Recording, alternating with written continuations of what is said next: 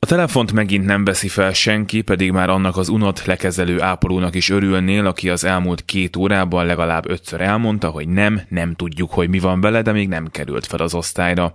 Több mint öt óra telt el azóta, hogy betolták a műtőbe, és azt mondták, hogy két órával később érdemes telefonálni. Tudni akarod, hogy mi van vele.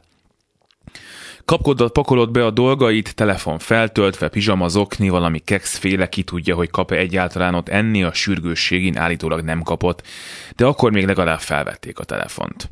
A mentős szomnyaktörésről beszélt, abba beleszokás halni, főleg ebben a korban. A Google szerint az első év lesz kritikus, de most attól is jobban lennél, ha tudnád, hogy él, hogy sikerült a műtét, hogy nyugodtan alszik már. Miért nem fizetik meg az ápolókat rendesen, hogy legyen ott valaki, aki felveszi a telefont? Idegesen indulsz el az esőben a kórház felé, csak azért nem futsz gyorsabban a busz után, mert épp elég a hétre a családban egy közlekedési baleset.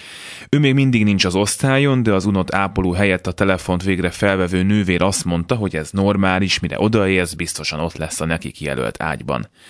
Biztosan nincs ott, az ötödikről a mínusz egyedikre küldenek, hát ha a műtőknél tudnak valamit arról, hogy hol van. Nem tudnak, de a kórház látványa elég ahhoz, hogy soha ne akarj oda kerülni.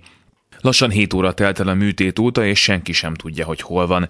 Visszamész az ötödikre, ahol azt javasolják, hogy bámuld a lift ajtaját, úgyis ott fogják majd felhozni.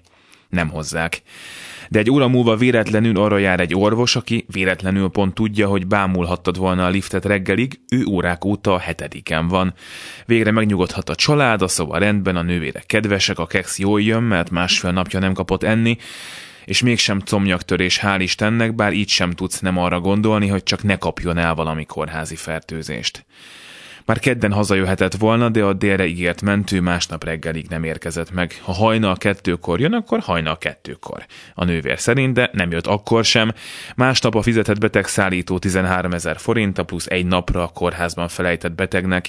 Rehapaznap már nincs, hiszen ott sem kéne lennie. Tudod, nagyon rendesek a nővérek, csak hát kevesen vannak.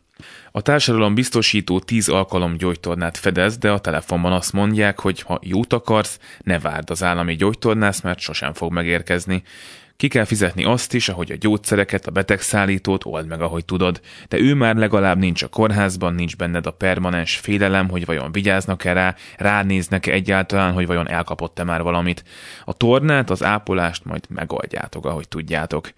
Sosem akartál másik országban élni, de amikor valaki, akit szeretsz, megbetegszik vagy baleset éri, azt kívánod, hogy bár egy másik országban élnél, csak arra a kis időre, valahol, ahol kisebb eséllyel hal meg valaki, akinek nem muszáj. Pedig tényleg nagyon rendesek voltak a nővérek.